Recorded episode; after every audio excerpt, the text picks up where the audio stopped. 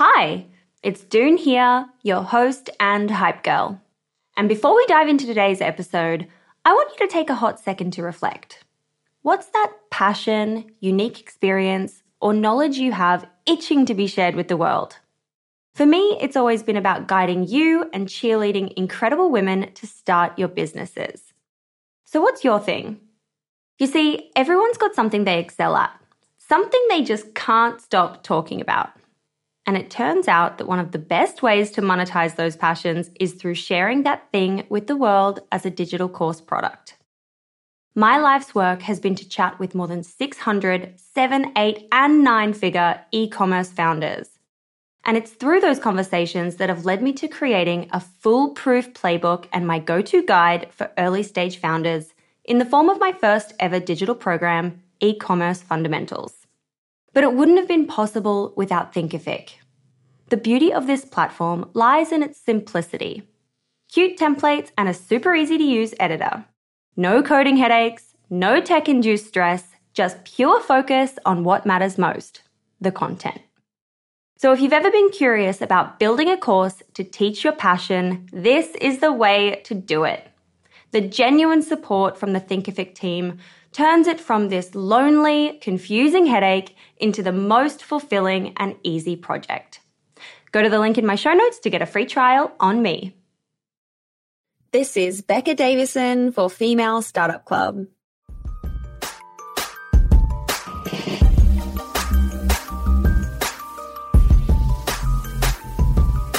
Hey everyone, Doone here. Today's episode is brought to you by Klaviyo, my favorite email marketing provider. And I say that both because they're supporters of this show and also because they actually are the best when it comes to functionality and how incredibly easy the platform is to use with everything set up for you. Today I'm joined with Becca Davison. She's the co-founder of a company called Unbuckle Me that she's been building with her mum. When Becca's first daughter was born, her mum offered to help her with childcare, but quickly realized that her mum couldn't unbuckle her daughter's car seat because of arthritis in her thumb. Her mum is an occupational therapist and decided to invent a tool to solve her own problem. Becca recognized the need and together they've launched their business. After an appearance on Shark Tank in 2020 and Good Morning America in 2021, Unbuckle Me is gaining global attention as an essential car seat tool. In this episode, we chat through different topics like how to patent your invention, how to choose whether to focus on profitability or growth at all costs, the Shark Tank experience, and startup capital. You can also watch this episode on our brand spanking new YouTube channel. And as always, if you know someone who would benefit from hearing this inspiring story, or many people, please do help me find new ears by sharing it with them. If you want to check in with us or other listeners, you can join our private Facebook group or find us on Instagram, both at Female Startup Club. This is Becca for Female Startup Club. I'm Sandra, and I'm just the professional your small business was looking for. But you didn't hire me because you didn't use LinkedIn jobs. LinkedIn has professionals you can't find anywhere else, including those who aren't actively looking for a new job but might be open to the perfect role, like me. In a given month, over 70% of LinkedIn users don't visit other leading job sites. So if you're not looking on LinkedIn, you'll miss out on great candidates like Sandra. Start hiring professionals like a professional. Post your free job on linkedin.com slash people today. Hey, I'm Ryan Reynolds. Recently, I asked Mint Mobile's legal team if big wireless companies are allowed to raise prices due to inflation. They said yes. And then when I asked if raising prices technically violates those onerous two-year contracts, they said, what the f*** are you talking about, you insane Hollywood ass?" So to recap, we're cutting the price of Mint Unlimited from $30 a month to just $15 a month. Give it a try at mintmobile.com slash switch. $45 up front for three months plus taxes and fees. Promo rate for new customers for limited time. Unlimited more than 40 gigabytes per month. Slows. Full terms at mintmobile.com. Many of us have those stubborn pounds that seem impossible to lose, no matter how good we eat or how hard we work out. My solution is PlushCare. PlushCare is a leading telehealth provider with doctors who are there for you day and night to partner with you in your weight loss journey. They can prescribe FDA-approved weight loss medications like Wegovy and Zepbound for those who qualify. Plus, they accept most insurance plans. To get started, visit plushcare.com slash weight loss. That's plushcare.com slash weight loss. Hey, it's Danny Pellegrino from Everything Iconic. Ready to upgrade your style game without blowing your budget? Check out Quince. They've got all the good stuff, shirts and polos, activewear and fine leather goods, all at 50 to 80% less than other high-end brands. And the best part? They're all about safe, ethical and responsible manufacturing. Get that luxury vibe without the luxury price tag. Hit up quince.com slash upgrade for free shipping and 365 day returns on your next order. That's quince.com slash upgrade. Everyone knows therapy is great for solving problems, but getting therapy has its own problems too, like finding the right therapist, fitting into their schedule, and of course, the cost. Well, BetterHelp can solve those problems. It's totally online and built around your schedule. It's surprisingly affordable too. Connect with a credentialed therapist by phone, video, or online chat, all from the comfort of your home. Visit betterhelp.com to learn more and save 10% on your first month. That's BetterHelp H E L P. Becca, hi, hello, and welcome to the Female Startup Club podcast. Hi, thank you so much for having me. I'm so excited to have you on the show today and to tell us your really cool story. I love so much that you're doing this with your mom and building this together. That is just the coolest thing ever. I've loved reading about your story and the company. Thank you. It's been fun. I bet. Can you start by introducing yourself and what the company is? Sure, absolutely. Um, so my name is Becca Davison. I guess I now call myself an entrepreneur, but I certainly didn't have that title in my kind of prior. I've done a bit of a pivot kind of in my life. Um, I kind of started my, my, um, professional career in a, in a corporate world and, and lived in New York City and kind of did the, you know, hustle and bustle of, of the day job. Um, and it wasn't until actually I, moved back to Houston, which is where I grew up and had my first daughter that I invented a product with my mom and it really came out of a need. And so um, our product is Unbuckle Me and it's a small tool that makes it easy to unbuckle a child's car seat. So the five point harness on the car seats um, are actually regulated to be difficult to press. They require about nine pounds of pressure. Um, and the reason for that is so that kids can't unbuckle themselves when the car is moving. So it's certainly an important safety feature. But that's really the need that kind of prompted us to start our business around this product. And we've grown since then and we have other products, but that's really in a nutshell what we are. Oh my gosh. Love it. Love it. Love it. Can we go back to where the story actually starts and that kind of aha moment that I'm sure happened for you or your mom? Yeah, absolutely. Um, so I think this was very much like we were the right people in the right circumstances to bring this you know, to the world. So, like I said, I had moved back to Houston. I had had my first daughter. I was on maternity leave, thinking about, you know, going back to work and figuring out childcare and all of that. And my mom kindly offered to help me out like one day a week. Um, she lives nearby in the neighborhood. And I was like, well, that's great. You know, win win for everyone. She was so excited. This is her first granddaughter. Um, she was so excited, you know, to have her one day a week. And it was like she had planned, you know, when she was little, it was mostly just, you know, crawling around the house. But as she got to, you know, six months, eight months, she was like, I'm going to take her to the zoo and to the park and I'm going to plan these fun outings and bonding. And it kind of came to this screeching halt one day when she's like, well, you know, the car seat that you brought, you know, I can't do that buckle or I can't do the button really. So I can get her in it. And I think she had a couple, you know, kind of scary moments where she actually did take her out and got somewhere and couldn't unbuckle her. And I think there was one instance where she actually asked a stranger, like passing by, said, like, can you just do this buckle for me? I can't get my granddaughter out of the car seat. And that's not safe, certainly, but it's also, you know, not comfortable.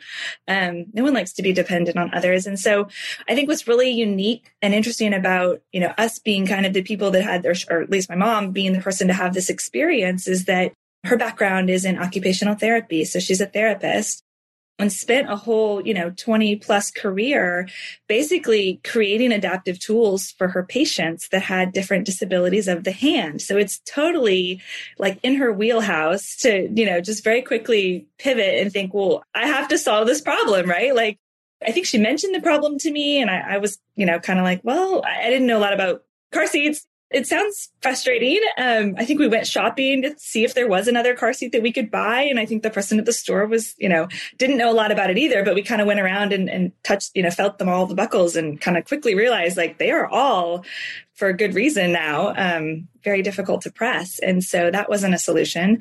And so I think it was only just a couple weeks later, my mom, you know, I think one day when I went to go pick up my daughter, she's like, Oh, by the way, you know, that problem I mentioned to you, I solved it.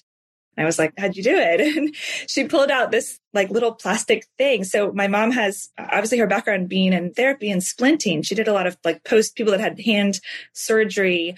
and um, she made splints for them and they use a lot of, you know, rubber bands and levers and a lot of those concepts to exercise different muscles of the hand, like in rehabilitation. And so she had created this little like C-shaped tool if you can envision, you know, if your listeners are listening, it's a C-shaped tool that's got like a little peg kind of that sticks out the top and it just slides kind of around the top and the bottom part of the buckle and the little peg aligns over the button and it just creates leverage. So you push further out and it makes it so easy and it just completely solved her problem. So she didn't have to push as hard that was kind of the beginning, you know, first phase. And I was like, well, that's really interesting and kind of cool, mom, that you thought to do that. Totally. That's incredible. Um, yeah, she used this splint material that she had in her garage left over from some project, but it's the same material that they make splints out of. It's very poly, like you heat it up and it stretches. You know, my mom, to her credit, she's very creative and she's very, um, I think being a therapist for so many years, like she's very tactical and sort of like creating things. So it was very easy for her to just kind of play around with something and made it. And that was it. And she was prepared to just use it. It was like, that was her life. She was happy, solved her problem and yeah, just invented this nifty little thing. And so from that moment, at what point did it start ticking over in your mind or her mind that this could be something that other people were facing and could help others. Yeah, you know, it was it was my mind because I don't think she was thinking that direction at all. Um, you know, I I have somewhat of a business background.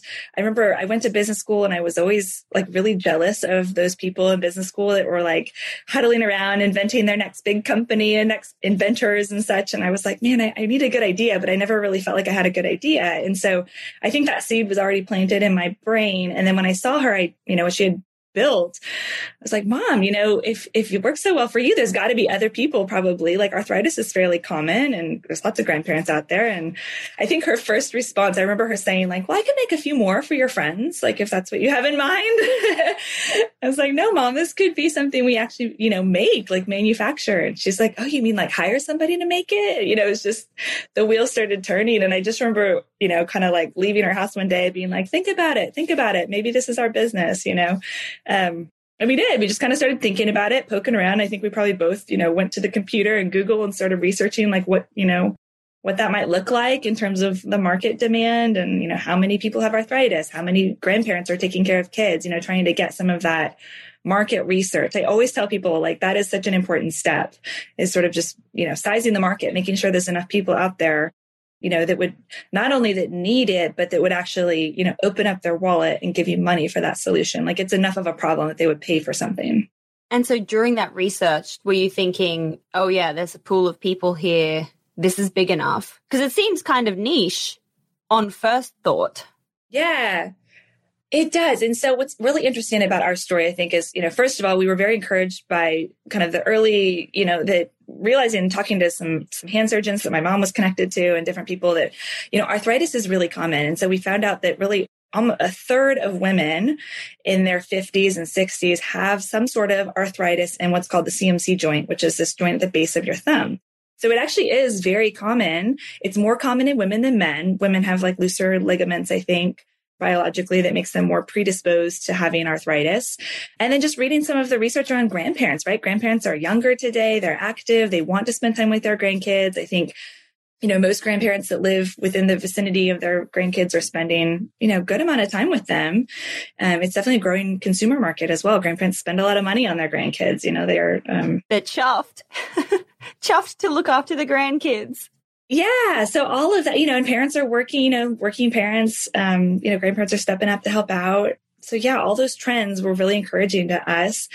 And then I'll kind of fast forward that we actually did kind of stumble upon some additional markets of people that could use our tool that we actually, I don't think we really found out about that until we had started, probably started a little bit of early marketing. So we did a Kickstarter campaign and started to see some feedback from people. But we discovered that, you know, moms with long fingernails were frustrated from breaking their nails on car seat buckles. And so our product kind of is a way that they can lift up their hand a little bit so that they're not mashing their beautiful manicured nails or thumbnails like into that buckle. So that was a whole market that surprised us. And then the other market that surprised us because my daughter was still so young at the time is, is parents of older children, like four and five year olds that were still in a five point harness. You know, they've got the mental acuity to kind of be like, Hey, I want to, you know, I want to get out. I want to unbuckle myself, but they just lack that thumb strength. And so parents were buying or essentially looking at our tool to be able to hand back to you know, an older child that maybe is in like the third row of an SUV or a minivan. And that parent in, in many cases is like crawling back to the third row to unbuckle that child. And instead have kind of found that with our tool, they can pass it back. The kids can unbuckle themselves. They can pass it back to mom or dad in the front seat. So it stays out of reach. That was an important design feature that it doesn't attach to the car seat. So it still can be kept out of reach but it yeah i mean speeds up kind of like the car line or the drop off line and kids love the independence Wow. So those were some additional markets that really helped us kind of feel like, okay, there's there's a lot of people out there, like really every family between those three scenarios. Every family's got somebody that can use our product. Yeah, so it's actually really broad. Really, really broad when you take a closer look. More than you'd think, right? Yeah. Yeah, it's interesting. And then you've got the disability market, you know, people with like different, you know, um, rheumatoid arthritis or cerebral palsy. Yeah, any sort of weakness, you know, carpal tunnel syndrome. I mean, it kind of stretches in a lot of different directions. And I feel like for the generations of now, getting older, all being on our phones and already having these like problems, mm-hmm. we're all going to have these weird hand issues when we're old, if we're being real here. it's scary. I get so sore in my hands already. Yes, right. It's really interesting that you bring that up because there are studies happening right now that are just being published on, they call it texting thumb. Oh, and the no. impact of texting thumb, right? It's overuse when our thumb joint is one of the most overused joints in the whole body. And it gets a ton of use, certainly with texting. So, oh, um, I'm going to have that. Yeah. I probably already have it. Oh, I know. I'm, I'm so guilty of it. Goodness. Well, that's where I think people that have carpal tunnel, like get, you know, gets inflamed from like a lot of overuse. So, oh, goodness.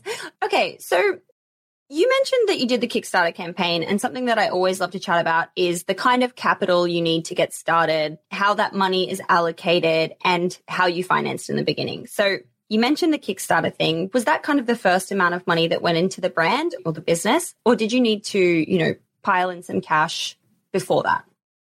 So um, that's a great question. Yeah, I think every product is different. I think that's, you know, that's really important to note, right? Is that it depends on where you manufacture. It depends on how big or small, you know, so we're talking for our product, it was plastic. So it's an injection tool. Um, and it's small, but we decided early on we wanted to have like a dual mold because we wanted it to have like both a hard, obviously it had to be hard to be kind of a lever arm, but we wanted it to be kind of a grippy, soft top so that you know added cost and expense and you know in terms of manufacturing to get those two molds that kind of came together. Um, so you know we made some of those early decisions and and you know certainly that was you know we, we actually initially manufactured in the united states. And so that has a little bit higher price tag to do that locally. So those were some decisions we made early on. So i think we did you know, just even to get before, you know, to, to, get to the point of Kickstarter, you know, we did put in some money ourselves just to get the CAD designs, you know, created. We wanted to, we wanted to make sure that when we launched on Kickstarter, we had a pretty close to final version of what the concept was and what it would look like. We actually had 3D prints done before our Kickstarter campaign. And one of the things I remember we did was sent out probably like 50 different prototypes to people we had never met. And that was really important. I, I tell people that as well, like get feedback from people that you, you know, that's beyond just your friends and family family that'll tell you, you know, it's a great idea, keep going. Like we wanted to go to strangers that weren't afraid of hurting our feelings. And so we sent out a bunch of prototypes and got some really cool feedback you know, certainly validating feedback being like, this is amazing. I, I would buy a hundred of these. Um, but you know, feedback on price, you know, what would you pay for it? And then, you know, I remember a lot of the, a couple of the people said, well, you know, I'd love to like attach it to a keychain or a diaper bag. And so we thought, oh, well, let's add like a little loop on it. So that was something that we hadn't necessarily thought to do ourselves, but got that feedback from others. So I guess in answer to your question, we, we did put some money out there for some of those activities, some of the kind of early research we went to a couple events. Um, we went to a, a, juvenile products trade show, actually. This was back in like the fall of 2016. And the reason we went there, they actually had a specific section for inventors. So you pay like a discounted rate um, for a booth in that section. Um, but the buyers are there, right? You're kind of right next to the big trading floor. And I know trade shows have taken a hit, you know, with COVID and everything, but this was pre COVID and there were buyers coming through from big box stores and there was media. And so that was a really great research kind of trip for us to sort of ask those buyers, you know, would you buy this? Or is there a demand for it? Um, what's the right price points? All of that. So, so we kind of put up some money before Kickstarter to just get to that point where we felt really confident. What was the reaction of the buyers that you were meeting at the trade show? So that was again really validating. They were like, yes, this is a problem. Like we hear people walking through, you know, our store, right? Like a Target or a Buy a Baby, you know, that say, Hey, you know, these buckles are difficult. Um, the other really validating piece of feedback we heard from was actually car seat manufacturers. And so they had representatives there that kind of stopped by and they even said, you know, we get calls in our customer service department from people saying that they struggle with this issue and we don't really have anything really great to tell them right now other than, you know, look for someone else in your, you know, your family that can help. But, you know, they thought it was a really interesting concept too. So all the feedback was, was really great. So that was certainly gave us a lot of, you know, tailwind to, to go into that Kickstarter campaign feeling like, okay, we've got a good concept. We've got a market. We know that this product is important and is needed. And so it's just a matter of, of kind of getting it to market. So then I think the Kickstarter funds were largely, you know, those more tactical steps of, okay, let's use this to, you know, put that big chunk of money down for the injection tool and for our first inventory run. And so that's kind of, we were very piecemeal about our funding. It was kind of like, when well, we need to pay for this, I need to pay for this. Um, we didn't do any sort of formal fundraising or, you know, any other outside investors. What kind of um, order did you have to place? You know, being the first order, sometimes minimum order quantities can be in the hundreds of thousands, and sometimes you can get a small batch. What were you guys facing? So that was a decision um, we made when we decided to manufacture in the US was that we were very intimidated by, you know, going overseas and having to place, you know, those like tens of thousands of units, especially because our product is so small. And so to get to like minimum weights for freight, you know, ocean freight, it's like you have to order so many units. So I remember our first production run in the US was 4,000 pieces.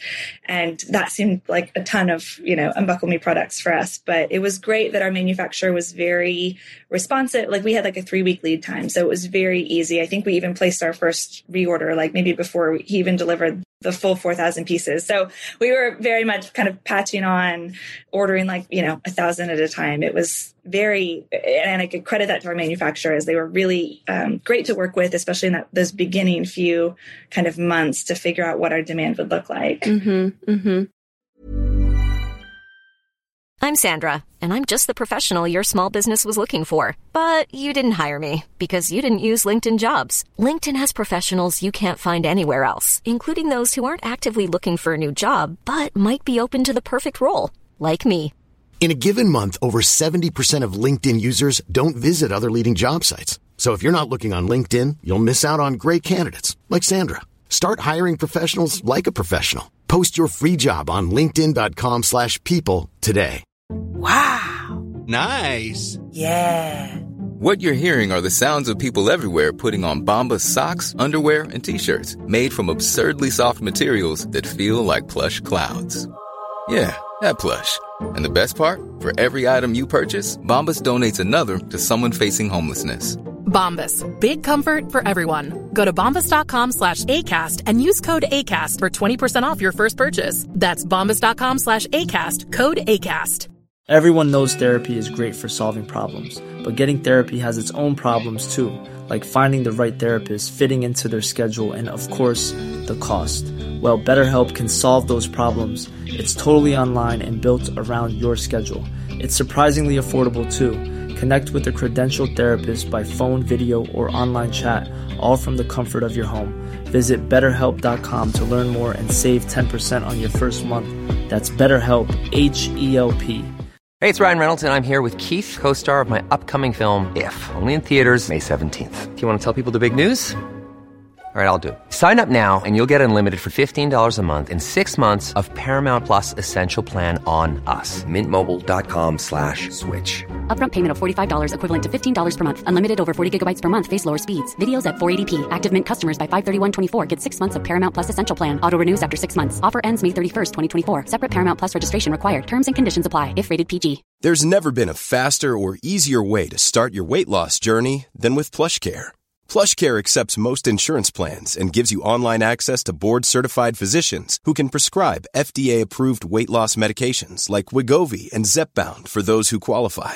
Take charge of your health and speak with a board-certified physician about a weight loss plan that's right for you. Get started today at plushcare.com slash weight loss. That's plushcare.com slash weight loss. plushcare.com slash weight loss.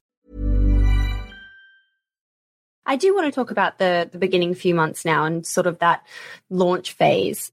How were you marketing in the beginning and how were you reaching that older demographic that you initially had in mind? Yeah, it's a great question. Um, and it's interesting because when we discovered that we had these three markets, it was like we have grandparents here, we've got, you know, younger parents with like the four and five year olds, and then you've got like moms with long fingernails. And those are like pretty different demographics to try to reach. And you've got mums with long fingernails. Right? It's like those people are, you know, those are different consumers. And so I think that, um, if I'm being honest, I think that challenge has stuck with us even through the years of like, how do we, you know, make our marketing dollars efficient when we're kind of going in different directions? So I think the answer to the question, it's a little bit unique kind of by market. I mean, we certainly have focused heavily on the grandparents because that's kind of our, you know, very much aligns with our heart and our story behind this. And so, you know, certainly social media has been a big part of it. So Facebook, you know, my mom's on Facebook and Instagram personally. So we know that grandparents are there. Um, so that's been a, a, great way to connect with those people. We've done, you know, other various kind of marketing things, you know, different partnerships, collaborations. We've tried to get, you know, PR stories or media, you know, placements in places where grandparents are reading and, and looking and paying attention to. Um, we did a couple other trade shows. We connected early on with a couple of trade shows that got us um, into several, you know, mom and pop retailers. I think we had one show where we got like 25 purchase orders from like mom and pop retail stores across the country so that was fun, you know, just to feel like we're growing out of Houston and we're kind of getting out there locally in different communities and word of mouth too. It's one of those things I think we always see a huge spike in sales right around like August, September. And at first we were like, what is this? You know, there's no holiday here really, but we realized it was back to school season. And I think that's when people are with their kids in car seats, talking to other moms and parents and grandparents. And, uh, you know, it must come up, I think, in different communities especially thinking about those kind of four and five year olds that are, you know, back to school and parents are being rushed in the car line and they're having to get out or go around the car door to open their kids. So that's been kind of a fun surprise of like, we get this like fall peak in sales. It's like almost as good as the holidays. So, wow, that's so cool. How interesting. What have been the key moments of growth since that kind of time? Like, if you're to look back at the last few years at what's moved the needle and really gotten you out there? Yeah, I mean, I'd say early on, I mean, post Kickstarter, you know, we started selling on our website, but I think, you know, going on Amazon was a big growth opportunity for us in the beginning because, you know, Amazon has such a built in audience of people that just love to shop on Amazon. Um, so, you know, focusing on building out our presence there, getting reviews, you know, getting kind of some advertising going on Amazon was really great. And then obviously, you know, the Shark Tank experience, I would say was like a real launching point for us. And that was just last year almost exactly a year since that um, experience. And i think things have just really exploded for us since then in a lot of different ways and a lot of you know new distribution opportunities. And we were just on good morning america a couple of weeks ago that came out of that Shark Tank experience. So yeah just a lot of i think exposure um, and we always think like reaching so many people through those things has like an amplification to reaching more people because everybody you sell one to, you know, hopefully they're showing it to people, talking about it, giving it as gifts. Um, so just kind of as this ripple effect. And we've seen it really in our sales is just it's kind of exponentially grown since that air date last year. I loved watching that video. You were hot property on the episode. Five offers from every shark. That's crazy. That must have been such a wild moment. Well, it was fun and it was special because, you know, I had my mom and my daughter actually was the little girl on the show. So all three of us were there. And it's, of course, such a stressful like experience trying to like focus on your pitch and focus on a four year old's mood and snacks. And um, so, yeah, it's, by the time we got out there, it was like, let's just do this. Like we we've got a moment. Let's make the most of it. So totally. We were really happy to see the sharks, you know, really. And Kevin asked like a very similar line of question. If you watched it, you know, he's like, is this a narrow market? Like, is this just grandparents with arthritis? And I think once we started to explain, like, you know, it is, and grandparents with arthritis are not to be, you know, dismissed. Like that is our, our key market, but that there are kind of other markets as well that have helped us grow in other spaces. Something I was wanting to ask, and other people bring this up from time to time too, as in listeners that I'm just curious about in general, but related to you, is the goal to be profitable along the way or is the goal to grow like at scale and sell? And I bring it up because I know in the show you were mentioning like Kevin O'Leary was talking about doing the royalty deals and you were worried about the profit margin and that kind of thing. So I'm wondering what the goal is when you're building the business. And yeah, if it's to be profitable like as you go along and take the money out of the business or if it's to be like let's grow at all costs and sell the business. Yeah, that's a good question. Um, and we've thought about like different things at different points, I think, um, in our kind of journey. Um, certainly early on, um, you know, we were not looking to take any money out of the business. It was just, uh, you know, put everything in, you know, whether it's buying inventory um, or marketing. It was like, we just, you know, we have to get this out there. We have to say yes to all these opportunities, you know, even if they cost money, even if it's going to an event that we have to, you know, pay more money to go, like, let's just go, go, go. And I'm fortunate that my mom and I, you know, being business partners and, you know, mother daughter, like we were both very aligned in our vision. Um, and we still are. But, you know, early on, it was great to be able to feel like we didn't have to, you know, we didn't have investors sort of looking for profit or, you know, anything back. So it was like we could just do what we felt like we could afford and we believed in the growth. And so, yeah, I mean, we've kind of had a similar mentality, but we've, you know, fortunately, as we've started to scale, we moved our, our manufacturing actually last year, right around the Shark Tank air date, um, our manufacturer decided to close due to COVID, really was kind of the reason. They didn't close, but they divested their injection molding business. And I think I got that call like three or four weeks before Shark Tank aired. And I was like, oh my gosh, this is going to kill me. um, so we had to very quickly kind of pivot and figure out our supply chain. And so that was, you know, an opportunity where we had to put in a lot of capital to sort of make that pivot, you know, as you said, like ramp up our inventory and reinvest in sort of getting our inventory to a place where we knew it was about to grow. You know, I've been aired on the show and some of these new distribution, like we, we just rolled out with Walmart a couple weeks ago. So getting prepared for that Walmart inventory. So that was kind of like we had to throw all this cash back into that. Um, and now I think we're finally like kind of on the other side of that big investment to where, you know, we're starting to see some, some really healthy profit. And so you know, I think every business is different. It's taken us a while, I think, to get to this point. You know, we've been at this, I don't know, four years or so now, um, to feel like we're finally like at a very comfortable place. So I would say to listeners, like, it depends on what your personal needs are, certainly. And there are businesses that, you know, you have to grow slower because you need to take some of that capital out for, you know, whatever personal reasons you have. And that's fine too. But it's, we've been lucky. I think that we've been able to sort of throw it back all into the business, grow fairly quickly and, and get to where we are today. So it's different for every business. I think it's so tough when you talk to other people because it just depends. Of course, yeah. I think it's just interesting hearing different people's perspectives to understand like why people choose a certain way or or you know spark a thought in someone else's mind like oh yeah I hadn't thought of that before. Always find it interesting to to dig in. Yeah, and I do think, you know, one thing, you know, one of the great things about going on Shark Tank, I think, is that it really forces you to like get your numbers squared away and, and to really study the numbers, you know, they always say.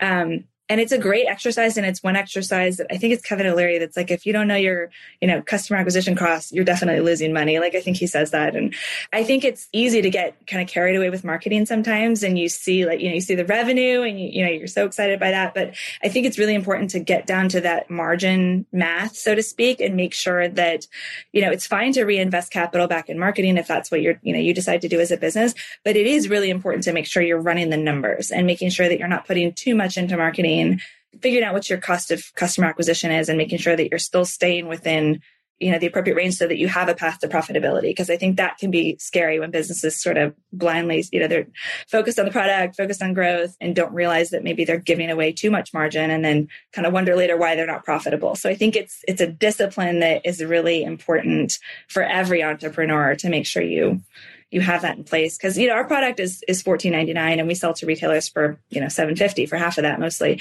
So there's not a lot of margin to work with. So it does limit us. And so you know as much as we were putting money back into marketing, we had to be mindful like you know once you pay for the product and pay for shipping, you know everything that goes into it.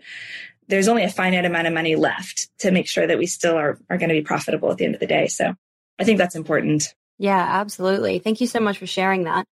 I want to ask you about patents. I saw that you patented the product. How do you patent a product in simple terms? um, so we focus on the US. It's a process. Um, I mean, I could spend an hour talking about the process for patenting. Um, but I do recommend it. Um, it's been a huge asset for us um, as we've grown because we have seen, you know, knockoffs come up here and there, and it's been really, really powerful for us to be able to defend our market space and our intellectual property. Um, but essentially, yeah, you file an application with the patent office, and you usually wait a year or so, and then you kind of start what they call prosecution. So you work with your attorney and kind of go back and forth. What you're really trying to do is kind of define the moat, essentially, like how broad or how narrow kind of is that circle around your invention. And so obviously, as the inventor, you're trying to make it as broad as possible. And the examiner, usually at the patent office, is kind of trying to make sure that you're still within the bounds of what you can claim. You know, you're not trying to just claim any plastic tool under the sun, right? They can't give you those patent rights, but trying to figure out kind of what the language is that explains what you've claimed, essentially what your invention is. And it's such an interesting profession. I sort of, I've thought often, like if I could go back and reinvent my whole life, like maybe I'd be a patent attorney because I find it like a puzzle. It's very fascinating. Um, it's like a, you know, word language, word soup sometimes, but, um, yeah, so it's you know that's a whole process in and of itself that can take a lot of time. Yeah, I um, bet for inventors and a big one. And I do think patents are valuable. Yeah, big one. Um, I think again, every product is different. I've seen other products that don't have patents and they do extremely well, and they kind of rely on their own brand and and marketing and differentiation around like the product itself. That you know that can be extremely effective as well, and you kind of save all the money that you spend on patent attorneys and all of that process. So it's not to say that everybody always needs a patent. Totally right. Got it. How do you defend when you're seeing copycats or you know similar products come onto the market? What's your kind of approach to navigating that? Yeah so um it depends on where they are. Um, Amazon has actually really stepped up their resources for small businesses. I think in the past few years, this has been really helpful.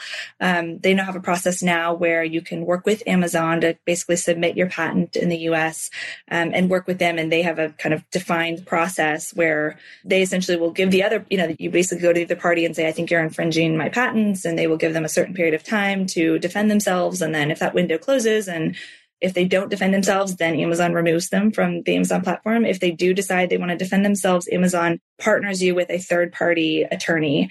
And there's a very subsidized fee for kind of a limited patent claim kind of process where much, much cheaper than any sort of litigation in court. But you can kind of each state your case and decide, you know, who's, and then they render an opinion. And if there's an infringing product, it's taken off Amazon. And if it's not, then they are allowed to stay. So it's a really great program for small businesses like us that don't have the budget to take any and everyone to court because that can be quite costly. So that's been really powerful for us. We've used that quite a few times. But yeah, I mean, it's, you know, it's negotiation as well. I mean, I, always tell people, like, don't forget, you know, often that the first line of defense doesn't need to be like a cease and desist letter. Like, the first line of defense can be a conversation, right? Call the person up. Like, we had one product that I think we, you know, I think I sent them an email and just said, you know, hey, we have this patent. Are you aware of it? And their response, this was actually a company overseas, their response was, congratulations on your patent. We were not aware. Best of luck. And they removed their product from Amazon. So, oh, wow. You know, there's a full range of, yeah, I was really surprised by that actually. But, um, like, don't assume that everybody's just like got their teeth out and their, you know, nails out to fight. Um, it sometimes can be resolved in much more cost effective ways.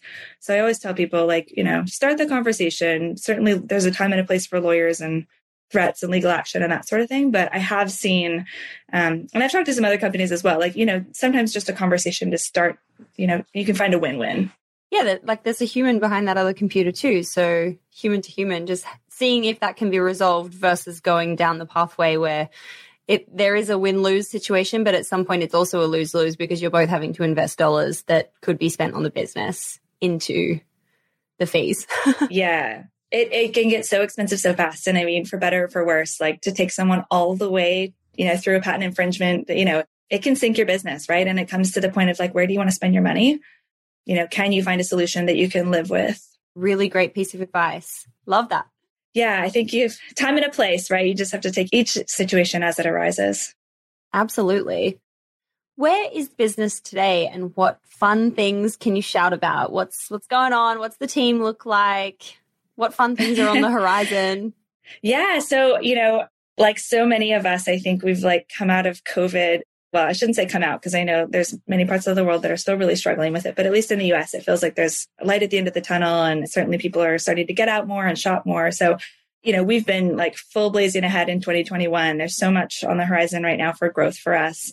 As I mentioned, we are launching with Walmart um, in about 2,600 stores. Oh my um, gosh. Next week, actually, early May. Yeah, we're very Congrats. excited. Actually, this is the first, you were the first person to hear that hot off the Ah, press. So, hearing it um, here first. hearing it here first. Yeah. So we'll, we'll start sharing that probably next week. Uh, my mom and I are super excited to go to Walmart and see our product on the shelves. So we're really excited about that. And Target, we've launched with Target.com. So we're really excited to kind of start building that relationship with Target. You know, we are car seat accessory. So we've been focused on, you know, where are consumers buying car seats? We want to be hanging right next to where car seats are sold. And so that's driven us to, you know, to Target, to Walmart, to resell and Buy Buy Baby. We've been there a couple years which is part of Bed Bath and Beyond. So we're trying to, you know, be in those kind of big box locations. You know, Amazon's been, you know, just growing for us exponentially. I think Shark Tank has helped that just kind of wave of attention and focus. Um, so that's been really, really exciting. But beyond that, what I'm really excited for our business is I think I've kind of taken a pause this year and kind of tried to figure out where, you know, where do we go next from here? What's the next step for our business? And for us, it's, it's into new products. And so we're really focused on new product development. Got a couple ideas in the hopper, um, related to, you know, travel. And, and the other thing I'm really passionate about, um, that has kind of surprised me is as my kids have grown, and I have two daughters, and child passenger safety and kind of learning as we've gotten more connected to manufacturers and, and you know different safety advocates that you know love our product for the reason that you know adults shouldn't be driving car seats when they can't do the buckle. That's not safe. And so connecting with those i actually got certified myself a couple years ago as a child passenger safety technician. And so expanding that awareness about different products that are, you know, smart, certainly innovative and helping solve problems, but also safe. I think that's one thing that, you know, there's a lot of accessories on the market today that just aren't safe. They're not, you know, they're detracting from the safety and efficacy of those car seats. So, you know, our vision for our company is to create and promote products that are safe and that have the, the recommendations and endorsements from the safety experts out there. So we've got a couple ideas in the hopper and a couple partnerships actually that um, with other brands and other small businesses and entrepreneurs that we're looking to kind of combine and share the work that we've done and start to spread those products with more consumers. So all good things. Ah, what a journey. That sounds so exciting. Yeah, it's been fun. More genius ideas coming through from your mom. Coming through with the goods. yeah, we hope so. Exactly. We were just on a call yesterday. You know, she's she's laughing because I think she feels like some of her splint making material is like old or cracking and she's like frustrated she's not able to do as many of her prototypes so she needs to to resource her uh, prototyping material oh my gosh that's so funny i love that what advice do you have for women who have a big idea and want to start their own business yeah, I mean, I'd certainly recommend it. I think it's it's a lot of fun, and I love having you know the autonomy to manage my own schedule and manage my uh, my day to day. So, um, I think research is a big part of it. I think you want to make sure that you're you know backing the right horse, so to speak. And if it's if it's not the right idea, I'd say you know do the research, you know run the numbers, make sure you've got the numbers in the margin. You know, if it's a product, for example, that you've got a price point that you can sell it for, um, and you know that gives you a little bit of margin. But also, don't be afraid to pivot. I think that's the other thing. Is you know I've I've had friends you know that maybe start something and they find out you know through market research that maybe it's not the right idea maybe you know don't go too far i think be afraid to like accept failure and, and recognize like maybe there's another idea that's better for me um, and you never know where that's going to lead like if one door closes right that, you know there might be another avenue or another path so you know, think big and think creatively, right? I mean, it doesn't have to be a product. You know, I, I think that there's, you know, service based businesses, there's education, there's so many different business models, I think today, you know, of ways to start businesses. And I know people, um, with a product and then find out that there's you know a demographic that wants to learn more about how they made that product. And so they've kind of pivoted into like an education space you know or a blogging space. So yeah i mean i'd say just you know be creative you know be thoughtful about it do the research um, and have fun with it right? Believe in yourself believe in your idea.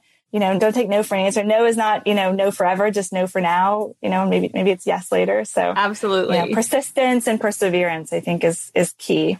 It is absolutely key Cool. So at the end of every episode, I ask a series of six quick questions. Some of the things we might have covered already, but I always do the recap. so question number one is what's your why? Why do you do what you do? Yeah. So I think the, the customer reviews are really what drives me. Like seeing those people, you know, especially the grandparents, right? That like, you know, take the time to write like a paragraph review about like how this small piece of plastic has enabled them to spend time with their grandkids, right? And, and bond with them and make memories with them. And, you know, even just, I think about my mom and the time that she gets to have with my kids and taking them out to do stuff and the memories my kids are going to have of those special times with their grandparents. So, you know, just seeing the responses from people is really what drives me and makes me feel like I'm doing something important. Yeah, wow, that's really special. Gosh. Question number two is what's been the number one marketing moment that made the business pop?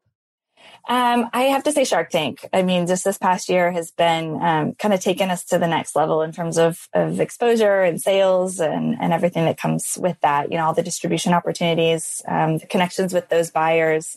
Um, you know, we've had those conversations. I, I, kind of found the buyers and I tried to reach out to them, you know, for different retailers. And it felt like after Shark Tank, it was like, you know, I got just different kinds of responses and interest. And so I'd say that was a huge jumping point for us. It was inbound, not outbound. exactly. It's like, oh, I want to talk to you now. yeah. Question number three is where do you hang out to get smarter? What books are you reading? Podcasts are you listening to? Things that you're subscribing to that are worth mention?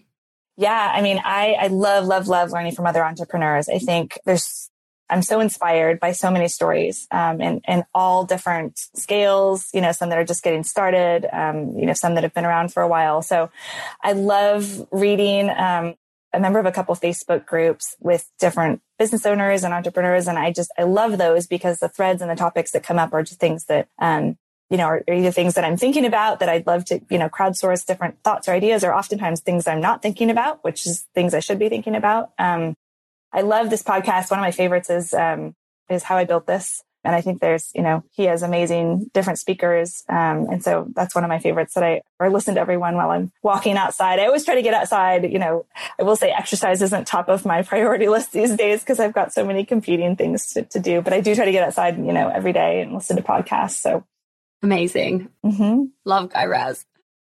Question number four is How are you winning the day? What are your AM or PM rituals and habits that keep you feeling motivated and happy and successful?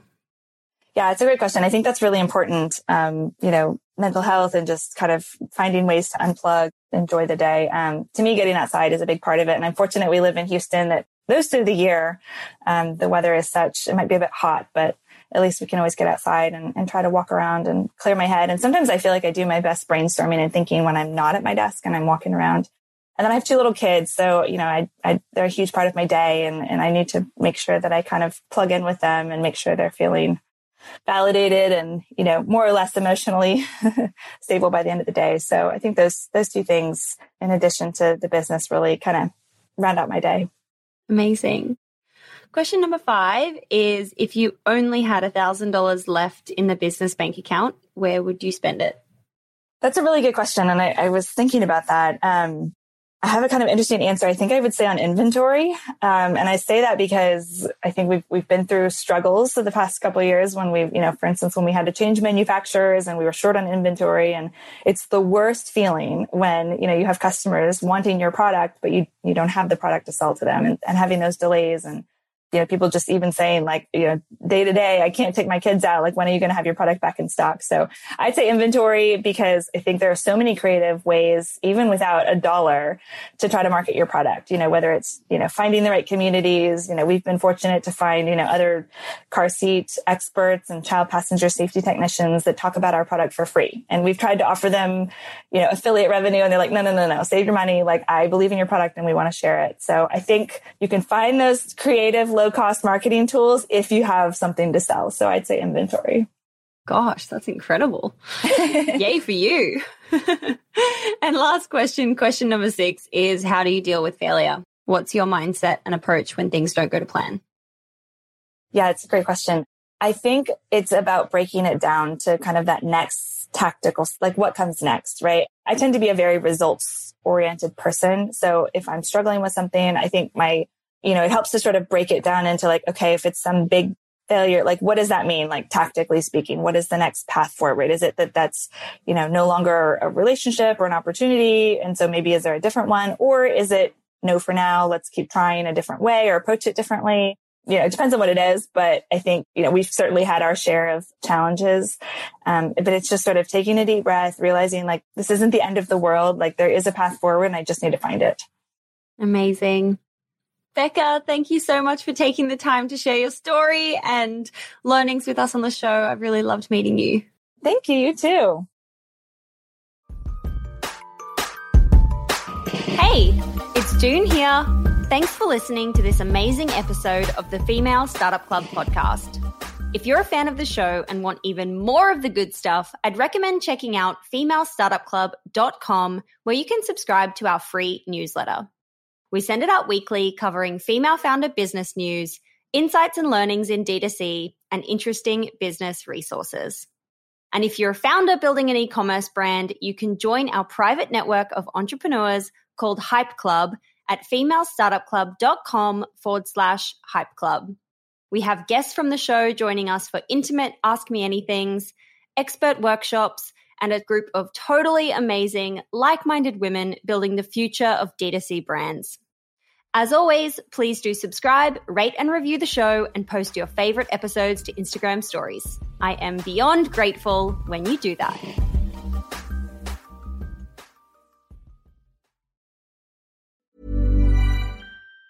Planning for your next trip? Elevate your travel style with Quince. Quince has all the jet setting essentials you'll want for your next getaway, like European linen, premium luggage options, buttery soft Italian leather bags, and so much more. And it's all priced at 50 to 80% less than similar brands. Plus, Quince only works with factories that use safe and ethical manufacturing practices. Pack your bags with high-quality essentials you'll be wearing for vacations to come with Quince. Go to quince.com slash trip for free shipping and 365-day returns. Mom deserves the best, and there's no better place to shop for Mother's Day than Whole Foods Market. They're your destination for unbeatable savings, from premium gifts to show-stopping flowers and irresistible desserts. Start by saving 33% with Prime on all body care and candles. Then get a 15-stem bunch of tulips for just $9.99 each with Prime. Round out Mom's menu with festive rosé, irresistible berry chantilly cake, and more special treats. Come celebrate Mother's Day at Whole Foods Market.